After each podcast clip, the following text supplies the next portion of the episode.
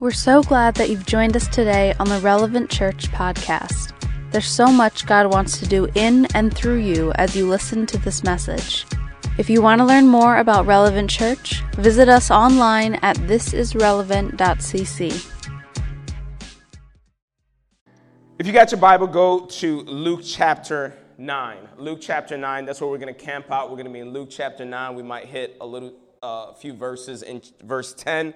But Luke chapter 9, why do I ask you guys to go to your Bible if you have a Bible? If you don't have a Bible, raise your hand. We've got some house crew who want to put a Bible in your hand. I, I believe that the Bible is such a transformative agent in our lives that when we read it, something happens inside of us. Like the Bible is not just a good book. It's just not a, uh, a good novel. It's not just a collection of stories, but it's the life giving message of a loving God who cares and loves for his children, for his creation, and tells us the story of how he has created and formed things to be and where we fall in line with the story that he has created. Like a great movie, the Bible has incredible stories, epic adventures, love stories that have you uh, just swooning uh, for your mate. I mean, the Bible tells you some really, really good drama. Uh, if you if you like. Um, thrillers. The Bible will give you some crazy thrillers. And I love the Bible because I love movies. I really love movies. I love watching movies. I, I, I, love getting home on a Sunday afternoon after church. We've had a great time at church. We get home, we, we eat together, and, and the kids go and they scurry away. Maybe they go outside and play, or maybe they go downstairs to their room and they're on their games and whatnot. The family has chilled for a little while, for a little while, and then my wife and I sit down and we grab a movie. We watch a movie together. There's something amazing about just catching a really good movie. And it's crazy because through the pandemic, I didn't realize how much I enjoyed going to the theater. So when everything was shut down and all we had was movies at home, I loved watching movies at home, but there was something, there's a novelty about going and getting a ticket and then going to um, uh, uh, grab some popcorn and, and some drinks and going to sit in a theater and there's people all around and, and watching a movie. There's something special, there's something really cool about the movies. It's become an American tradition. It's become the part of the fabric of who we are as Americans. Uh, the movie theater is a place for first dates. Anybody in here had their first date at a movie theater? It's a place for first dates. It's a first. It's a place for first kisses. Anybody had their first kiss at a movie theater? I see a couple. I see a couple. Parents, don't look around because I saw some of your kids raise their hands. I mean, movies, movies are great. There's date nights for the young and the old. Man, there's nothing cuter than seeing an older couple. Like, oh, I'm talking about like old, old couple. And I'm not talking about like just older, their hair starting to get gray, but like older couple and they're walking slow and they're holding hands and he's got the popcorn and she's helping him out with the napkins. It's like old people are so meticulous in everything that they do. It's just everything is so perfect and they walk into the movie theater. There's something special about watching or watching little kids getting to see their favorite superhero, their favorite cartoon, and you can see like, "Mom, are we ready yet? Can we go inside yet? Can we go inside yet?" There is something amazing about going to the movie theater. The rousing roar of laughter inducing comedy. That, that dramatic pause in the silence or the gasp when that thriller hits that moment.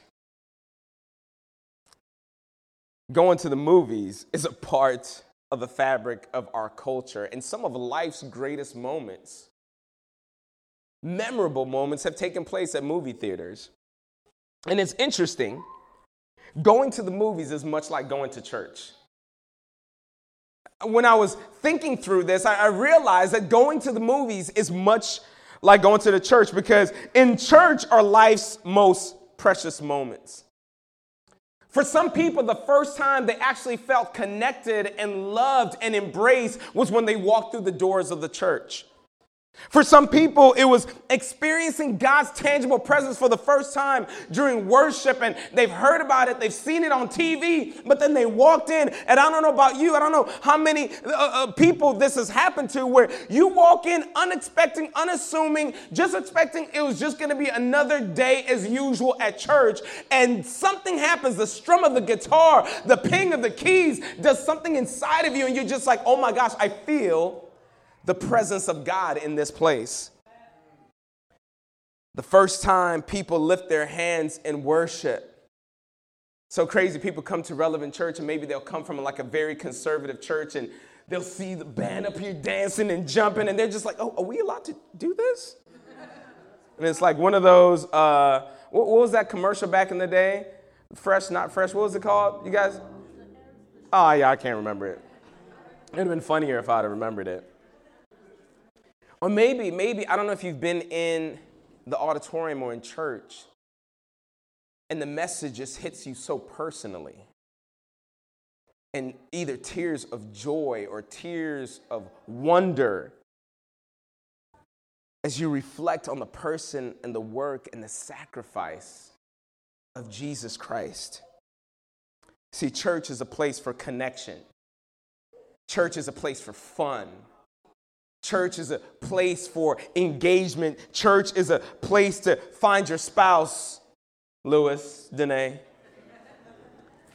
Church is a place for marriage, Angie, in Denver.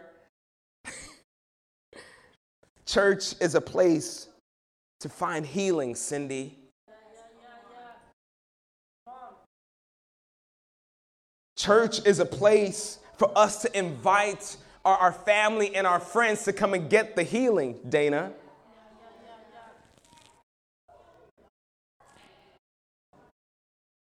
Church is also a place where you come and are released from the heaviness and the weight that life throws your way. Uh, church, one moment you could be laughing hysterically, worshiping in abandonment, and the next moment find yourself broken in conviction, saying, God, this is me. This word is about me. Like going to the movies, going to church has become part of the fabric of American society, from the foundations of America. When people came to this country, there was fleeing religious and political oppression and they came here and they said, listen, over here you are going to be able to worship freely without hindrance. It has been the setting of some of life's most precious moments. And I was thinking about how the movies function. I went really deep, y'all. I just started thinking about the movies. Like, it, it, the movie industry, the movie theaters have certain groupings of people that are connected to the theater. So, number one, you've got the church, the, the, the, the movie goers, the customers who are coming to watch the movies, the you and I, when we're going and it's date night or there's a new Marvel movie that wants to come out. Uh, my wife is a Marvel fanatic. She's turned my kids into Marvel fanatics. They even watch the bootleg Marvel videos on TV. They're like, that doesn't even look like it follows Marvel. Anyway. So the moviegoers, they show up, they, they choose a movie, they get to the movies, they spend their money on tickets and snacks and drinks. They come in, they, they watch the show, and uh, they go to the restroom because I'm one of those individuals who has to go to the restroom at least 2.5 times while I'm watching a movie because I'm always sucking, drinking something up. And so I'm like, yo, I got to get to the restroom. I come back and I continue to watch the movie. I, I go grab refills because my kids are always drinking my drinks and they're like, yo, dad, can I get a refill? I'm like, this is the best part. And you can't even hit pause. But dad, I'm really, really, really thirsty. You should have been eating all that salty popcorn. Your kidneys are shriveling up. They need liquids. Then when the show is over, uh, they leave and maybe they go out to dinner or go grab something to eat. And they sit there and they talk about their favorite parts of the movie. Uh, they talk about the environment. They talk about how the floor was sticky when they were walking in. They talk about that, that rude person who was selling them the ticket and like, that person looks like they need another job because they didn't even smile at me. Or they talk about how loud that person was with their cell phone going off in the movie theater. But they go, they enjoy their time, they come back and they reflect and they move on with life. Then you have the movie staff, the movie theater staff. These individuals, they get to the movies early, they unlock the door, they set the temperature, they begin to get the environment ready for the moviegoers to come in and enjoy. They, they get up there and uh, they sell the tickets, they greet the customers, they, they play with the unruly kids or looking at them like, take your demon kids back home because I don't want them in here. They give directions. Hey, the movie theater's over here, theater 10, theater 5. Enjoy your film, enjoy your movie. And then when the date is over, they clean up. They go in and grab all the popcorn that was spilled on the floor. They vacuum, they wipe down, they go clean the restrooms, clean the counters, they get it ready for the next day that are showing up. And it's interesting because a few hours after the moviegoer has already showed up, they're still there. They're still working and cleaning up. And then you have the movie theater owners. The movie theater owners are a little different because you usually never see them. You don't know who they are, you don't know their names. They, they live in the shadows. They live in the background. Everything that they do is in spaces that and rooms that you don't see or you don't hear about. Most of us never even think about who owns a movie theater when we walk in.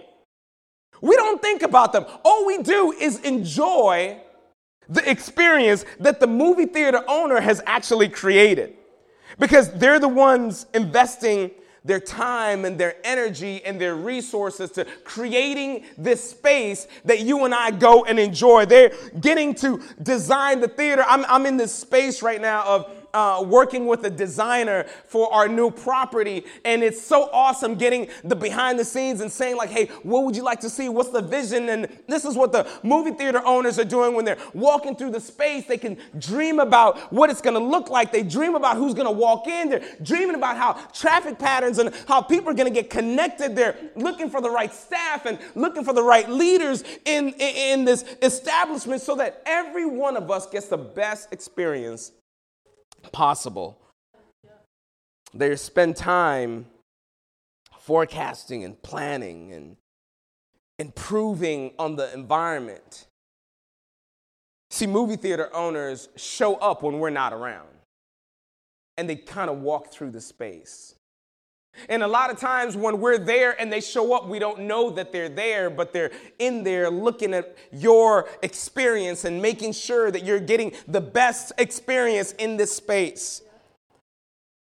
I remember for my internship, I worked at Walt Disney. And if you are a Walt Disney employee, you're not allowed to wear like a, badge or a, a uniform or whatever in the public. You can't eat in the same space as the public. So a lot of times when I was a merchandise marketing intern and I had to go in there and watch traffic patterns, people didn't know. They thought I was just another customer, but I'm in there actually watching people and watching what they're interacting with and what they're enjoying. And then we go in the backgrounds and the shadows and design these uh, events or divine, design these, these experiences that you are walking in and you're just experiencing for the first time and like, oh, this is cool. But you don't know it's been a group of us sitting just plotting on you to spend money at Walt Disney.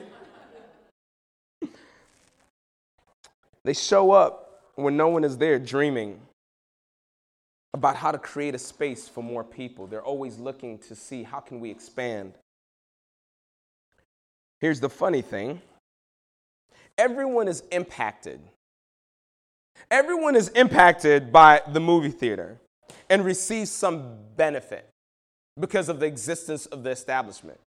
Every single one of those groups, the moviegoers, the, the, the movie uh, theater staff, the owners are all impacted by what goes on in this establishment. See, the customers pay a few dollars. And They go depending on when you go though. If you go to Wonderland, you're gonna pay a few dollars. If you go anywhere else, you're gonna pay a lot of dollars. Man, I, I, went to the movies in Riverside, California, and the movie ticket, one movie ticket for me was $18.75. $18.75 for a movie I didn't even like afterwards. I was like, can we get a money back guarantee on these movies? The customers pay a few dollars and they receive a comfortable seat. They receive some snacks. They receive, you know, popcorn and all of that. Uh, they receive a good show. They come and they experience a good show. The workers give up their time and receive a nominal paycheck for their labor. Uh, maybe they get free tickets to the movies. Maybe they get early showings. Maybe they get the posters on the wall. Man, that was the one thing I wanted to work at the movie theater for. One reason only, because I wanted the posters. Because some of those banners were like floor to ceiling. That was amazing. I'm like, man, I would love to just have a movie room in my house just to have all these posters in there. The owners, they get the benefit, but it's a little different. It's a little different.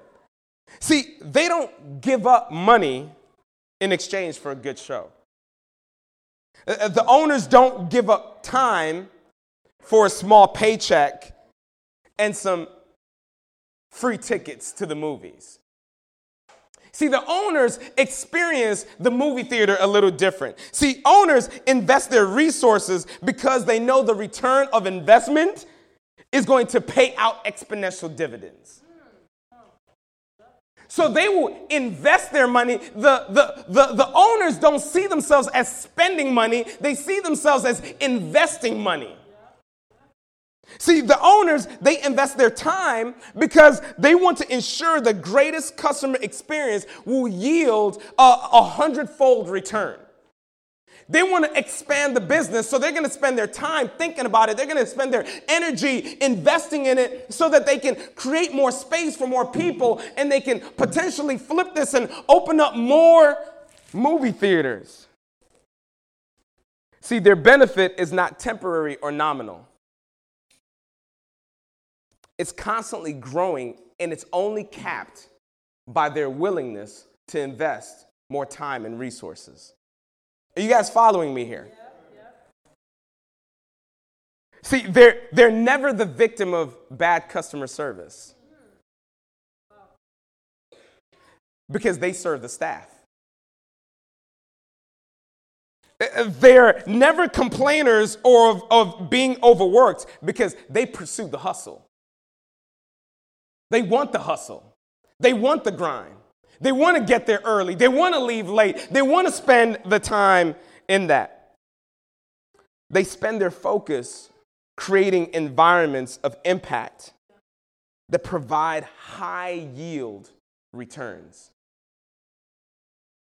And let's be honest, their lifestyle shows it. If you see individuals who own the AMC theaters and the CEOs and the people who own all these conglomerates of movie houses, you see how they live. Their lifestyle shows the benefit of what they get in their investment. So I know there's like three people in here who said, But I came to church. What does this have to do with church, preacher? Someone in here is asking, listen, I'm visiting this church for the first time and he hasn't used the Bible yet. We're going to get there. Luke 9, 57 through 63. Jesus is in the thick of his ministry. Jesus has been doing miracles. He's got his disciples. There's crowds of people following him and they're connected to him. And they're people who are seeing all the miracles that he's doing. They're seeing the lifestyle that he's living. They're seeing all this incredible uh, uh, uh clout that this man, Jesus, has, this rabbi that's shown up on the scene. And Everybody wants to get close to Jesus. There's crowds that are following anywhere. The, story tells us that one time Jesus goes and, and, and he, he, he, he ministers to these people, he heals these people, then he gets on the boat and says, Man, let's go to the other side of the sea. And they find out where he's going. And these jokers travel around, they grab on boat, they jump on boats, and they come at him. They want to be wherever he's at. And so Jesus in this verses that we're going to read encounters three would-be disciples. A disciple is a follower of Jesus, a, a, learner, somebody who is taught by Jesus, somebody who spent their time learning from and understanding the teachings of Jesus. Pupils. So Jesus encounters these three would-be students. In verse 57, we see it. It says, as they were going alongside the road, Jesus and his followers and, and his disciples and the people who are following, as they were going alongside the road, someone said to him, someone said to Jesus, I will follow you wherever you go. Jesus, bro, don't go to the next verse yet. Y'all, y'all going too fast. Let's go back to the other verse. They see Jesus and they see the miracles that he's doing, Zach, and they're like, if I hang with Jesus, I might be able to get in on some of these miracles. Jesus might do a miracle for me. All these people are being fed, I might get a meal ticket. If he can do the miraculous of raising people from the dead, he might be do the miraculous of raising my bank account from the dead. So Jesus, I will follow you wherever you go. And this is how Jesus responds. And Jesus said to him, Foxes have holes, and birds of the air have nests, but the Son of Man has nowhere to lay his head. You know, I wouldn't like Jesus back in the day. Because Jesus always had something smart to say to somebody. I'm like, Jesus, why? Why God do me like that? It gets, it gets worse. but he says, but the Son of Man has nowhere to lay his head. What is Jesus saying? He says, following me is not gonna be easy. See, foxes have holes where they go retreat to. Birds of the air have nests. He says, but the Son of Man, but I'm going to be wandering from city to city. If you come with me, you're going to put yourself in situations that are going to be uncomfortable. If you come with me, you might not have a place to sleep tomorrow night. If you come with me, things aren't always going to shape up as clearly as you think they should. And this is a lesson that we get to learn from here. The path to following Jesus is not for those looking for comfort. We got this for the screen. The path to following Jesus is not for those looking for comfort. And I believe we have taught an incorrect and incomplete gospel in the United States or in the Western world. Many times when we preach from the stage and we're trying to convince people to say yes to Jesus, we're like, yes to Jesus, your life will never be the same. You're going to have healing. You're going to have hope. You're going to have restoration. It's going to be amazing. And life is just going to be so great.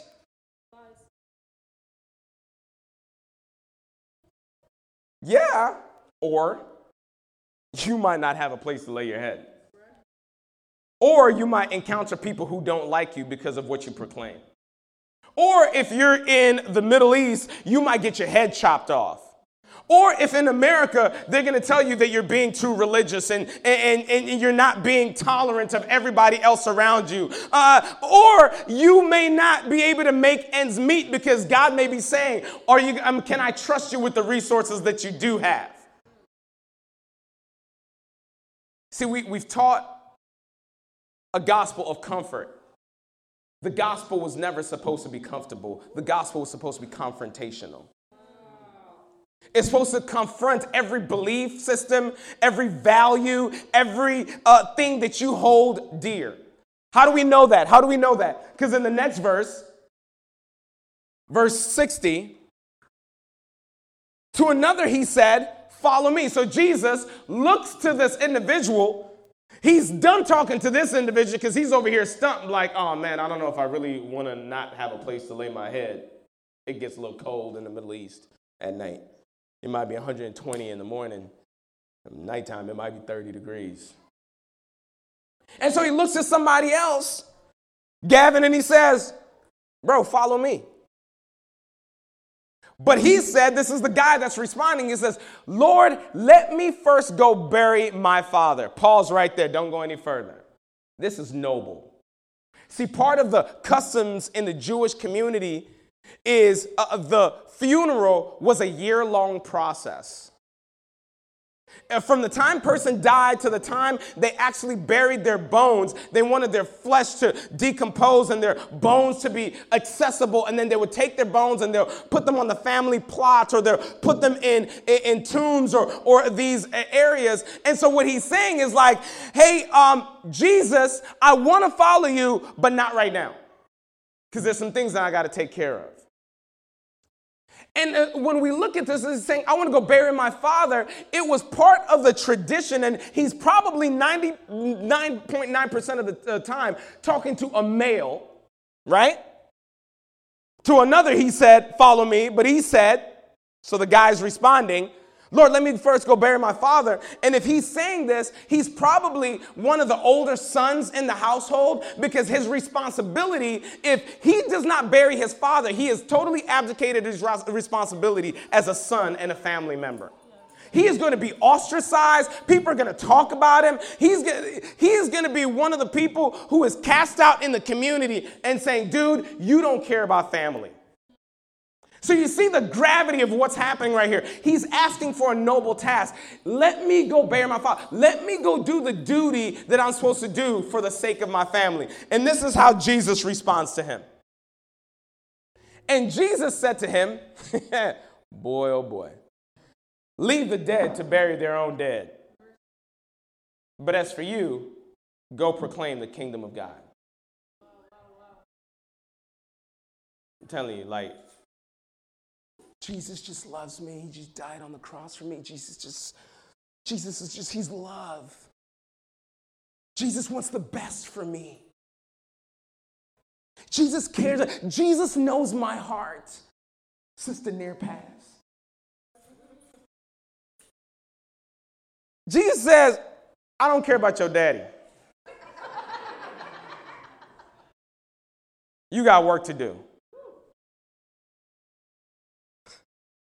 And then Jesus says, Let the dead bury their own dead. How rude. Jesus! He just lost his father. And he said, Let the dead go bury his dead. But when you parse out the text, another thing that he's saying here, he says, Let the spiritually dead go bury their own. So not only is he saying, Forget about your daddy, he says, Listen, your dad going to hell anyway. So let the other people go into hell, go bury your hell destined father. See, when we read the Bible, we read it too fast. Take the time, get you a nice study Bible and get to break down some of these words, what he's saying. Jesus is saying one of the hardest things. He's saying, listen, don't be worried, don't be caught up with the customs and the traditions of society and culture. There's a greater kingdom, there's a greater society, there's a greater mission that I have you for. Go and proclaim the kingdom of heaven. So if you want to take a lessons from this, second lesson is Jesus' invitation is one that demands. You know, it's interesting when I was writing this, I wrote Jesus' invitation is one that um, uh, uh, uh, commands or Jesus that suggests uh, or leads us to reorient. And Holy Spirit was like, no, it demands. Yeah, yeah, yeah, stop trying to stop, stop trying to make me sound nice. Remember, we did a series about peeled. Where we're gonna stop being nice and start being peeled. Holy Spirit is like, no, no, uh, uh, we, we, when, when, when me and the Father and, and Jesus consulted about all these circumstances and these situations, we weren't trying to be nice. We were trying to be direct. We were trying to be real. We were trying to be revealed. Jesus' invitation to follow him is one that demands. And we don't like that in the society for have it your way, Burger King. Just do it, Nike. It's, it, we don't like uh, uh, uh, uh, demands. We don't like anyone telling us what to do. We want to be independent. Jesus' invitation is one that demands us to reorient our value system. He says, if you want to follow me, there's certain customs that you're used to that you're just going to have to turn your back on. That's strong, Jesus. And then in verse 61, you get the eager beaver. There's always got to be one. Yet another said, I will follow you, Lord. You ever had one of those friends who's just always saying stuff? Like speaking out of turn, just excited for no reason. You're just like, calm down. Anybody got a kid like that? Where you just like, man, you're so excitable. Please just calm down. So you got this eager beaver, happy go lucky dude comes up. I will follow you, Lord. But first, let me first say farewell to those at home. I'm to come with you, Jesus. I'm there. Everything that you said, these buffoons, they don't understand. They're stupid. Me, I will follow you. But let me go say bye to my daddy and my mommy and my cousin and my sister and my auntie and everybody else. They're gonna throw me a good farewell party. Jesus, they're gonna like give me money so this will help the mission. Let me go back and set it all up so that we are fully funded. Let's go. But let me first say farewell to those at home. I will follow you, but how many of us live that I will follow you, but life? Jesus, I will follow you, but does that mean I have to forgive that person? I will follow you, but after I get a little older for my students. I will follow you, but first I've got to, you know, settle down and get into this relationship. I will follow you, but God, uh, right now, Jesus, I don't have the time. Jesus, when I have more time, I'll invest more in following you. Jesus, I'll follow you, but I don't have the money right now. So, like, I know, like, at church, they tell us, you know, we need to give tithes and offerings. I want to follow you. I trust you. I believe in you. But how many of us follow Jesus like? I will follow you, Lord. But, everybody say, but. How many but Christians? Christian butts. bunch of just butts everywhere. It's times you show up to church and all you see is butts. Get Christians together and it's just, just a bunch of butts everywhere. Mm. Third lesson that we can learn from here is our yes to Jesus. Hold on, go back. Go back. We didn't finish the text. We didn't finish the text. Go back. So he says, But let me fir- first say farewell to those at home. This is how Jesus responds. This is strong. Jesus said to him, No one who puts his hand to the plow and looks back is fit for the kingdom of God. No one who puts his hand to the plow and looks back is fit for the kingdom of God. Jesus says, but Christians are not fit for the kingdom of God. The but philosophy is a foreign philosophy from the kingdom philosophy. Your but will keep you out of the kingdom. So, what do we learn from here? Our yes to Jesus is a commitment to a long walk in the same direction. And you may want to add consistent long walk in the same direction. Not to be interrupted by life circumstances. You know, in human relationships, everything is all good until. On our jobs, everything is all good until. In churches, everything is all good until. and we live this but life. I will follow you, but. I will serve you, but. I will love you, but. I'll believe you, but. And our butts never make any progress in life. And our butts never get deeper in our relationship with Jesus. And our butts never see transformational relationships in our lives. And our butts leave us out high and dry. Our yes to Jesus is a commitment to a long walk in the same direction. Hey, write this down. I don't know if I got this on the screen, but write this down. We're in the series called Blind Spots. All of us have blind spots. All of us have things in our lives that we're not aware of, and it's not until somebody makes us aware can we begin to now tackle this blind spots. You got blind spots, I got blind spots, the church has blind spots. And the blind spot for the church, for most believers, is that somebody else will step up. I will follow you, but there's a whole lot of other people who are following you already. So when I'm ready, I'll come and join the team.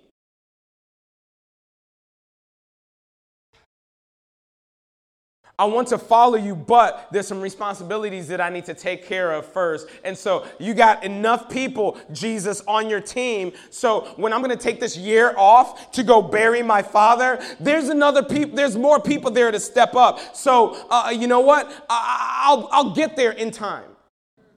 Just give me a little time, Jesus.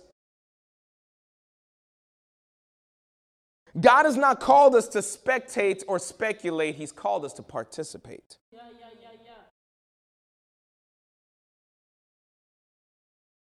Fully. God has called us not to spectate or speculate, not to spectate, not to just watch, from the outside, not to just enjoy the show. God has not called us to speculate and say, well, aren't there other people who can step up? Aren't there other people that are better suited for this? Isn't there somebody else? Don't you already have people there following you? Uh, don't you already have people helping you? No, Jesus calls us to participate. It doesn't matter who's here, are you here? Yeah, yeah. Come on. It doesn't matter what other people are doing. Well, other people are just watching. That's fine. Are you participating. See, like the movie theater, this is where we turn the corner. The church has three distinct parts, very important parts. See, in the church, we have the first part, which is the consumer. The church has consumers well, too.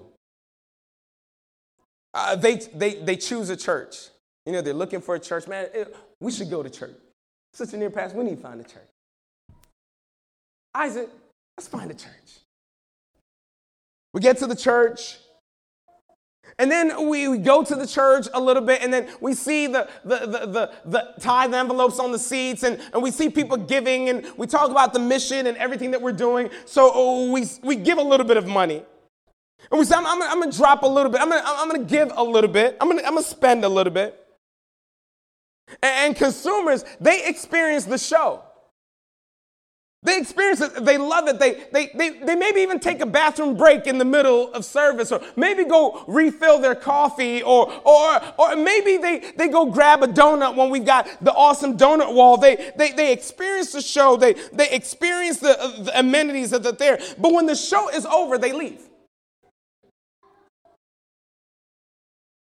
And then when they leave, they go to dinner, they go to lunch, and they talk about how good or how bad the show is and how awesome the preacher was or how off the preacher was or, or how great the worship band was or how off key the worship band was or uh, they talk about how man i felt really welcome or man did you see that person that was kind of like mean mugging me or uh, the, the, the people in here they i don't know they seem weird. They're just they're a little too friendly. They're too huggy. Relevant church man they're just a little oh did i say relevant church? I'm not talking about relevant church. I'm just I just felt overwhelmed by just like, everyone's like, welcome home. That's weird.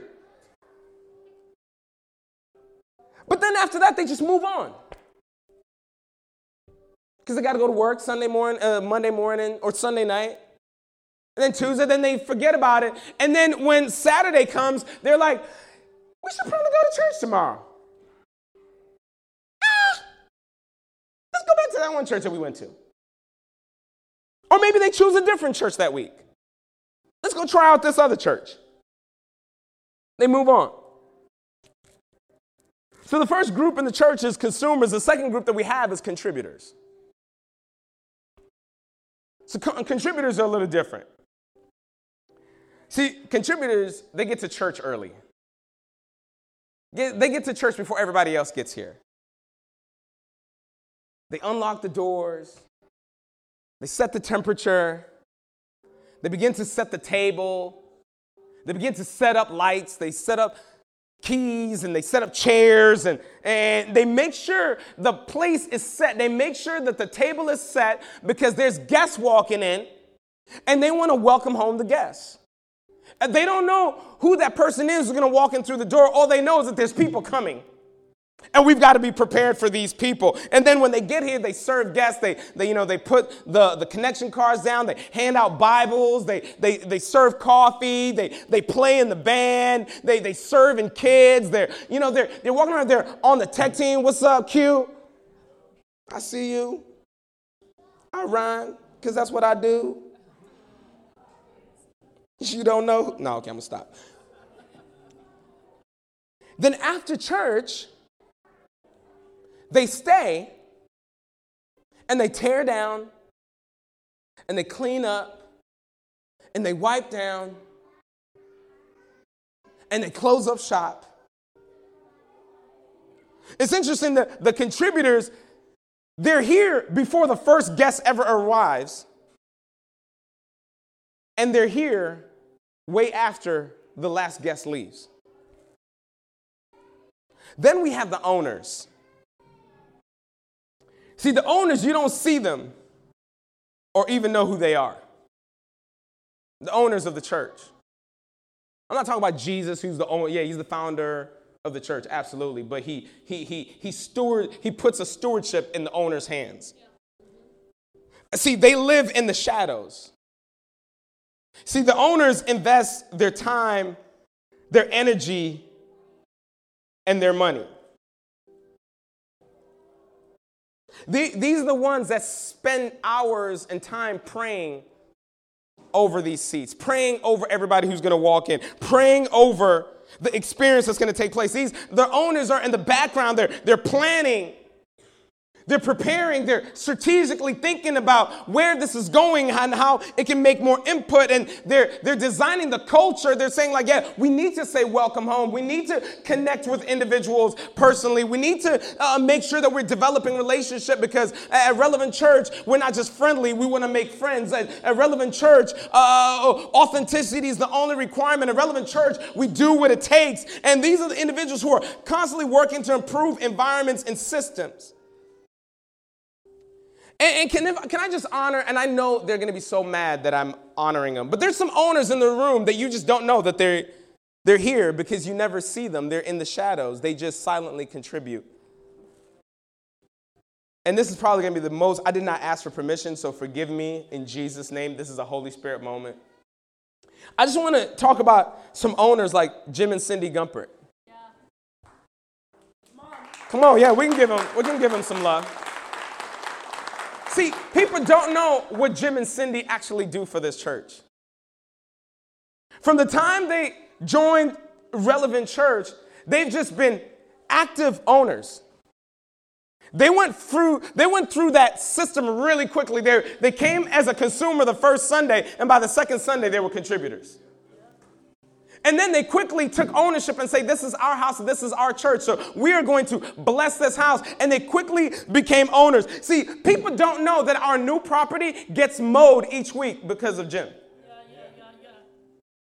We don't know that. We just drive by sometimes. I'm like, oh, they mowed the lawn this time. They don't know that Jim, who hurt his back and, and, and is like, you know, like he'll get there, pull the trailer, get the lawnmower out, mow it out, preparing a space for what's to come. Some owners in this space. people don't see owners like Dana. See, I always shout out Dana, just like, yo, Dana, you're like, you know, you're encourager in, in, in, in the worship experience. But people don't know that Dana is constantly inviting friends, bringing people willing to come in and, and serve humbly, doesn't ask for anything, just shows up. Dana uh, invited friends who didn't even live in the state during the pandemic. Says, "Hey, my church is online," and people that were out of the state joined the church because Dana was thinking not just about what's here happening locally. She was thinking about what's happening globally in the kingdom of heaven. We've got owners. Where's Mama T? Mama T is the owner from the time we were at 210 Main Street, downstairs in the basement. Mama T, with her asthma having self, refusing to go up the elevator, walking up and down the stairs, grabbing stuff and putting together the cafe. And I'm like, lady, your lungs are collapsing. She says, I'm fine. Because she's an owner. It doesn't matter what I have to endure, it doesn't matter what I have to put myself through. I'm going to own the vision.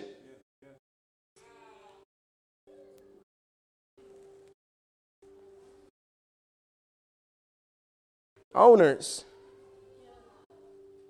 they stay up dreaming about how to create a space for more people to experience the gospel. See, here's the deal the, the consumers show up and receive the comfortable seat and a good show.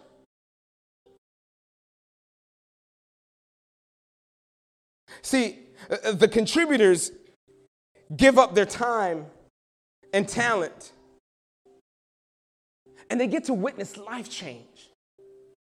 They get to see joy restored. They get to see growing relationships. They get to be a part of something bigger than them. See, contributors see what's happening and say, I got to contribute to that. I got to be a part of that. But owners receive a different benefit. See, the owners, they get a benefit and it's different. And I, I'll just love to share a couple other owners, like Lewis and Danae Boyden. Lewis has owned the vision since I first landed in Niles, Michigan, when there was no church, when it was just a figment of my dreams and my hopes and our wishes. And I came to him and I said, Luke, I'm planting a church. Do you want to be a part of this? And he says, Yeah, I'll give you six months. And it's been seven years, and Lewis is still here. And, and Lewis and Danae get married, and Danae is enrolled. D- Danae decided to be an owner before she even got married to Lewis. I remember she was here about three, four months, and we're taking a trip to California to go to the 316 conference. And I'm like, hey, so we're going to this thing. And she's like, I'm willing to go. I'm like, girl, you don't even know us.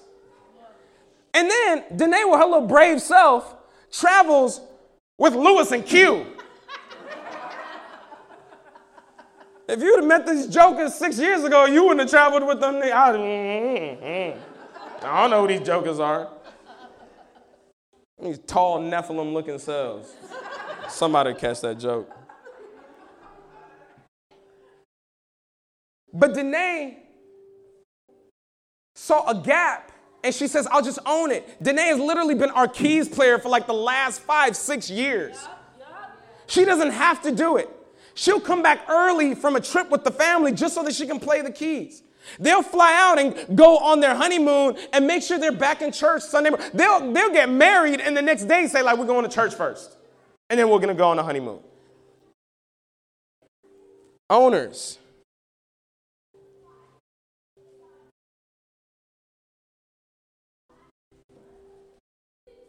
See, owners get benefit as well, and we have many owners here. Don't let me just talk about Angie in Denver and Zach And now Heather. Heather's brand new here and she's already owning the vision. Owners like Matt Herm sitting there quietly. Barely anybody know who he is, but before he ever stepped a foot in this church, he owned the vision.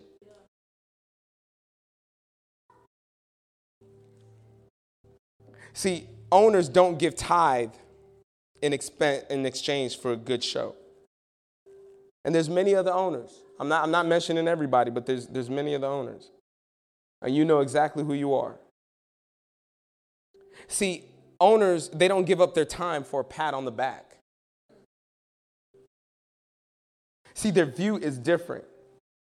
See, owners invest in their invest their resources because they know the return of investment is a result. We will result in sickness being healed, uh, hopeless finding hope, broken finding breakthrough, and dead people coming to life. See, owners invest their time because they know that God's prodigal sons and daughters are walking in anytime and they want to make sure that the space is ready and that we've got the resources to throw the party for the prodigal son and say, Welcome home. You are family. You are loved. You are not forsaken. You are part of the family. See, owners, their benefit is not temporary or vicarious as they look at everybody else contributing. It's, it's personal, it's tangible. God is using them to plunder hell and populate heaven, and their impact is uncapped by their faithfulness and their commitment.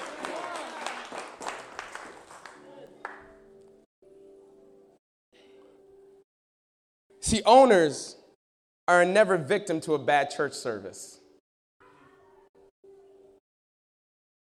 Owners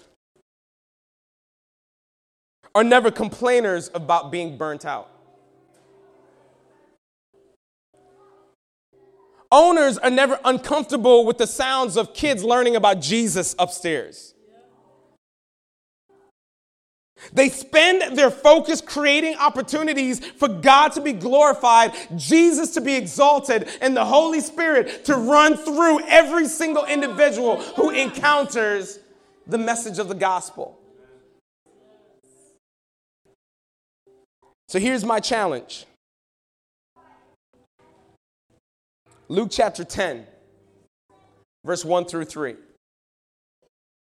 After this, remember what has just taken place is Jesus encountering these would be followers and having conversations with them. And he turns and he looks at 72 individuals. After this, the Lord appointed 72 others and sent them on ahead of him, two by two, into every town and place where he himself was about to go. And he said to them, The harvest is plentiful, but the laborers are few. The harvest is plentiful, but the laborers are few. The harvest is plentiful, but the laborers are few. Therefore, pray earnestly to the Lord of the harvest to send out laborers into the harvest. The harvest is plentiful. There's so many people out there who need to know Jesus. There's so many people out there who need to encounter Holy Spirit. There's so many people out there dying and, and are crying out for change in their life. There's so many people who just want to hear welcome home. There's so many people who just want to feel the love of the Father. There's so many people here who just want somebody to tell them, you matter. You exist for a purpose. God is with you. Jesus is for you. He loves you. But, but, but, the laborers are few. See, the same blind spot that was there is here today. Someone else will step up. There's a Pareto principle. I don't know if you've heard of this in business and psychology. The Pareto principle is the 80 20 rule. That 20% make up 80% of the effectiveness. So in the church, 20% are owners, and 80% are contributors and consumers. 20% own the vision, and 80% contribute or consume the vision. 20% are fully invested. 80% are still trying to figure out whether they're all the way in or let me give you some uh, uh, limited availability of how I will contribute. And I remember right on the same platform a few months ago, my pastor, Pastor Jonathan Belima from Relevant Riverside, showed up and he said this statement, and it felt like a weight was just dropped in the room. He says, Stop waiting for someone else to step in where God has called you to step up. The harvest is plentiful, but the laborers are few.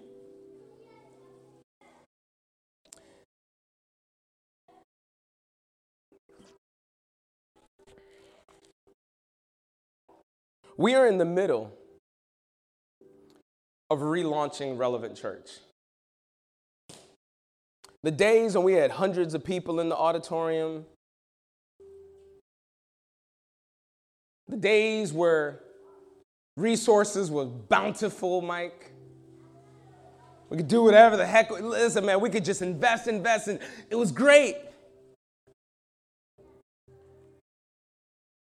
God said, I need to hit a reset button. Because what would happen if the Pareto principle was flipped on its head and it was 80% who owned the vision? What type of impact would we have in this community, region, and world if 80% said, I'm in? What would happen when 80% says, I'm not just to be a consumer, I'm not just to be a contributor, I am going to own the vision. We're to invest in this because let me tell you something, there's this there's this psychology that tells us, well, if everybody's an owner, then who's to be a consumer? Who's to be a contributor? He says the harvest is plentiful. There's many more people. So if we've got more owners, it just creates more room to expand the mission. It expands the ability for us to become exponential. In a few weeks, we're going to be moving into a new space, our own space. We've been praying for this, we've been giving to this, we've been invested in this. And it kind of uh, reminds me when uh, Jesus was uh, uh, sending out the 72, and he says, Man, listen, I need you to go out there. I need you to create and make waves because there's a shift coming. There's going to be an expanse coming. And we need more owners to be a part of this. In a few weeks, we're going to move into a space and as we celebrate what God is calling us to, I believe that God is inviting us for something to participate in. It doesn't matter whether you're a first time guest. I'm going to tell you why in just a second. Because I believe you were supposed to be here today. It doesn't matter if this is your second time here, I believe you were supposed to be here today. It doesn't matter if you used to be a part of Relevant Church in the past and you just so happen to show up on this day, because I see you in this room. You've come home and we're saying, Welcome home. Because the harvest is plentiful, but the laborers are few. But I believe that today was a divine appointment for every single individual in this room man, woman, and child. I guarantee you, I promise you, What Jesus sent out was a launch team. And I want everybody to scrap your idea of church. I want you to scrap your idea of, of what the Sunday looks like. I want to tell you something. Over the last few weeks, since we reopened, this has not been a gathering of doing church, this has been a gathering of a launch team that is getting ready to usher in a new movement of God, none like this area has ever seen it, and I'm saying it right now, and I'm putting it out in the atmosphere. I believe this is a prophetic word from the Lord, and I'm gonna show you guys in just a second. You've gotten to preview what church is gonna be like. So you've gotten to consume a little bit, you've contributed a little bit. We're fun, we're upbeat, we're, we're excitable, we're, we're, we're engaged. But now you get to get in the game. So I've got a challenge. I've got a couple challenges out there. Everybody under the sound of my voice, I, I, pray that you're leaning in right now. This is a holy prophetic moment. And I'm not saying that because I'm trying to be weird and, oh, Holy Spirit, like sanctify. No, no, no, no. I, I guarantee you, you'll see in just a moment. If you're a consumer, we need consumers. But I believe today God is telling you, I need you to stop being a consumer and I need you to start being a contributor. And I want to invite you to make relevant home. Everybody who is under the sound of my voice, wherever you're at, if you're a consumer, if you've been visiting Relevant Church, if you're here for the first time, I, I just want to challenge you. God wants to do something special. God wants to do something miraculous. Something wants to use, God wants to use you individually. Yes, you. I'm inviting you to make relevant home. On your connection cards, there's a little uh, a checkbox. Uh, it says, I want to make relevant home. I, I dare you. I dare you to make a commitment. Make relevant home. You don't even know what the heck you're going to do. You know, he says, foxes have holes, the birds of the air have nests, but the Son of Man has. Listen, it, it might be like, oh my gosh, what am I getting myself into? Trust me. My challenge to you today is make relevant home. If you're a consumer, if you've just been coming, if you've been visiting, if you could be here for your first time. I know it's kind of crazy, it's kind of bold to ask somebody to make that big of a step. Yeah, I am. I'm no kidding. Number two, if you're a contributor, if you've been a contributor,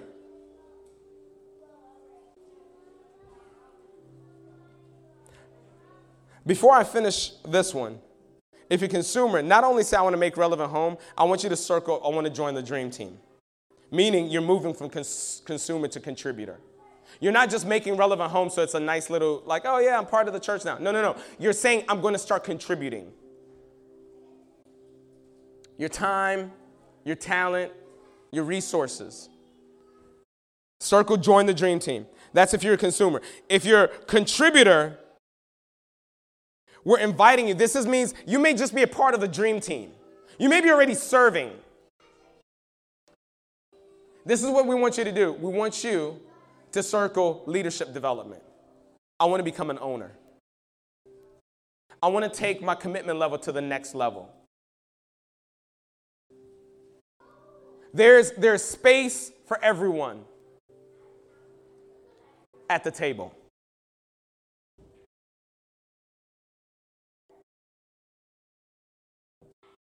If you're a contributor, I want you to say, hey, listen, I, I, I'm willing to lead a team. I'm willing to lead an area. We're, we're about to go into a building. We're going we're to need a lot of hands. I don't know what the heck God is going to do in that building. I don't know what type of floodgates He's going to open.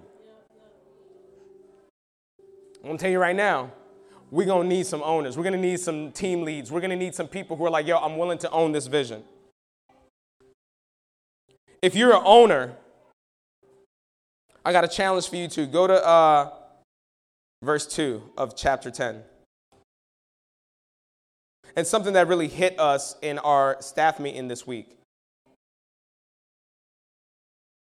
If you're already an owner, thank you. I want to honor you. But I want to give you a big challenge. This is probably greater than any money you've invested this is greater than any time you've invested if you're owner already. Keep doing those things. Keep giving. Keep showing up. Keep serving. Keep owning the vision. But I want to challenge every owner in this room to increase your prayer life. It's as simple as this. I need you to start committing to prayer. If you don't pray, if you pray five minutes, increase it to 15 minutes. If you pray 15 minutes, increase it to 30 minutes. If you pray 30 minutes, increase it to an hour. If you can increase it to an hour, increase it to half a day. Take half of your day praying. I am being dead serious right now, guys. It is a matter of kingdom critical uh, uh, responsibility for us right now. Because Jesus' command, he says, therefore, pray earnestly to the Lord of the harvest to send out laborers into his harvest. So I need every owner in this room to say, listen, I'm not, I'm not going to just stop doing what I was doing but I'm going to increase this by being on my knees and praying for more contributors. I'm praying for more uh, cons- uh, uh consumers. I'm praying for more owners. I'm just going to commit to praying because the harvest is plentiful and the laborers are few. So, number one, if you're a consumer, make relevant home, join a dream team. If you're a contributor, join, uh, uh, uh, lead a team a circle leadership development. If you're an owner, I need you to promise me that you're committing to increasing your prayer life because God wants to do a move and He's going to use every single individual in this room. Thank you again for joining us on the Relevant Church podcast. If this message has been impactful to you, let us know by sending an email to hello at thisisrelevant.cc. If God is impacting your life through this ministry, Join us in reaching others by investing at giving.thisisrelevant.cc. Don't forget to subscribe to our podcast for more messages like this one.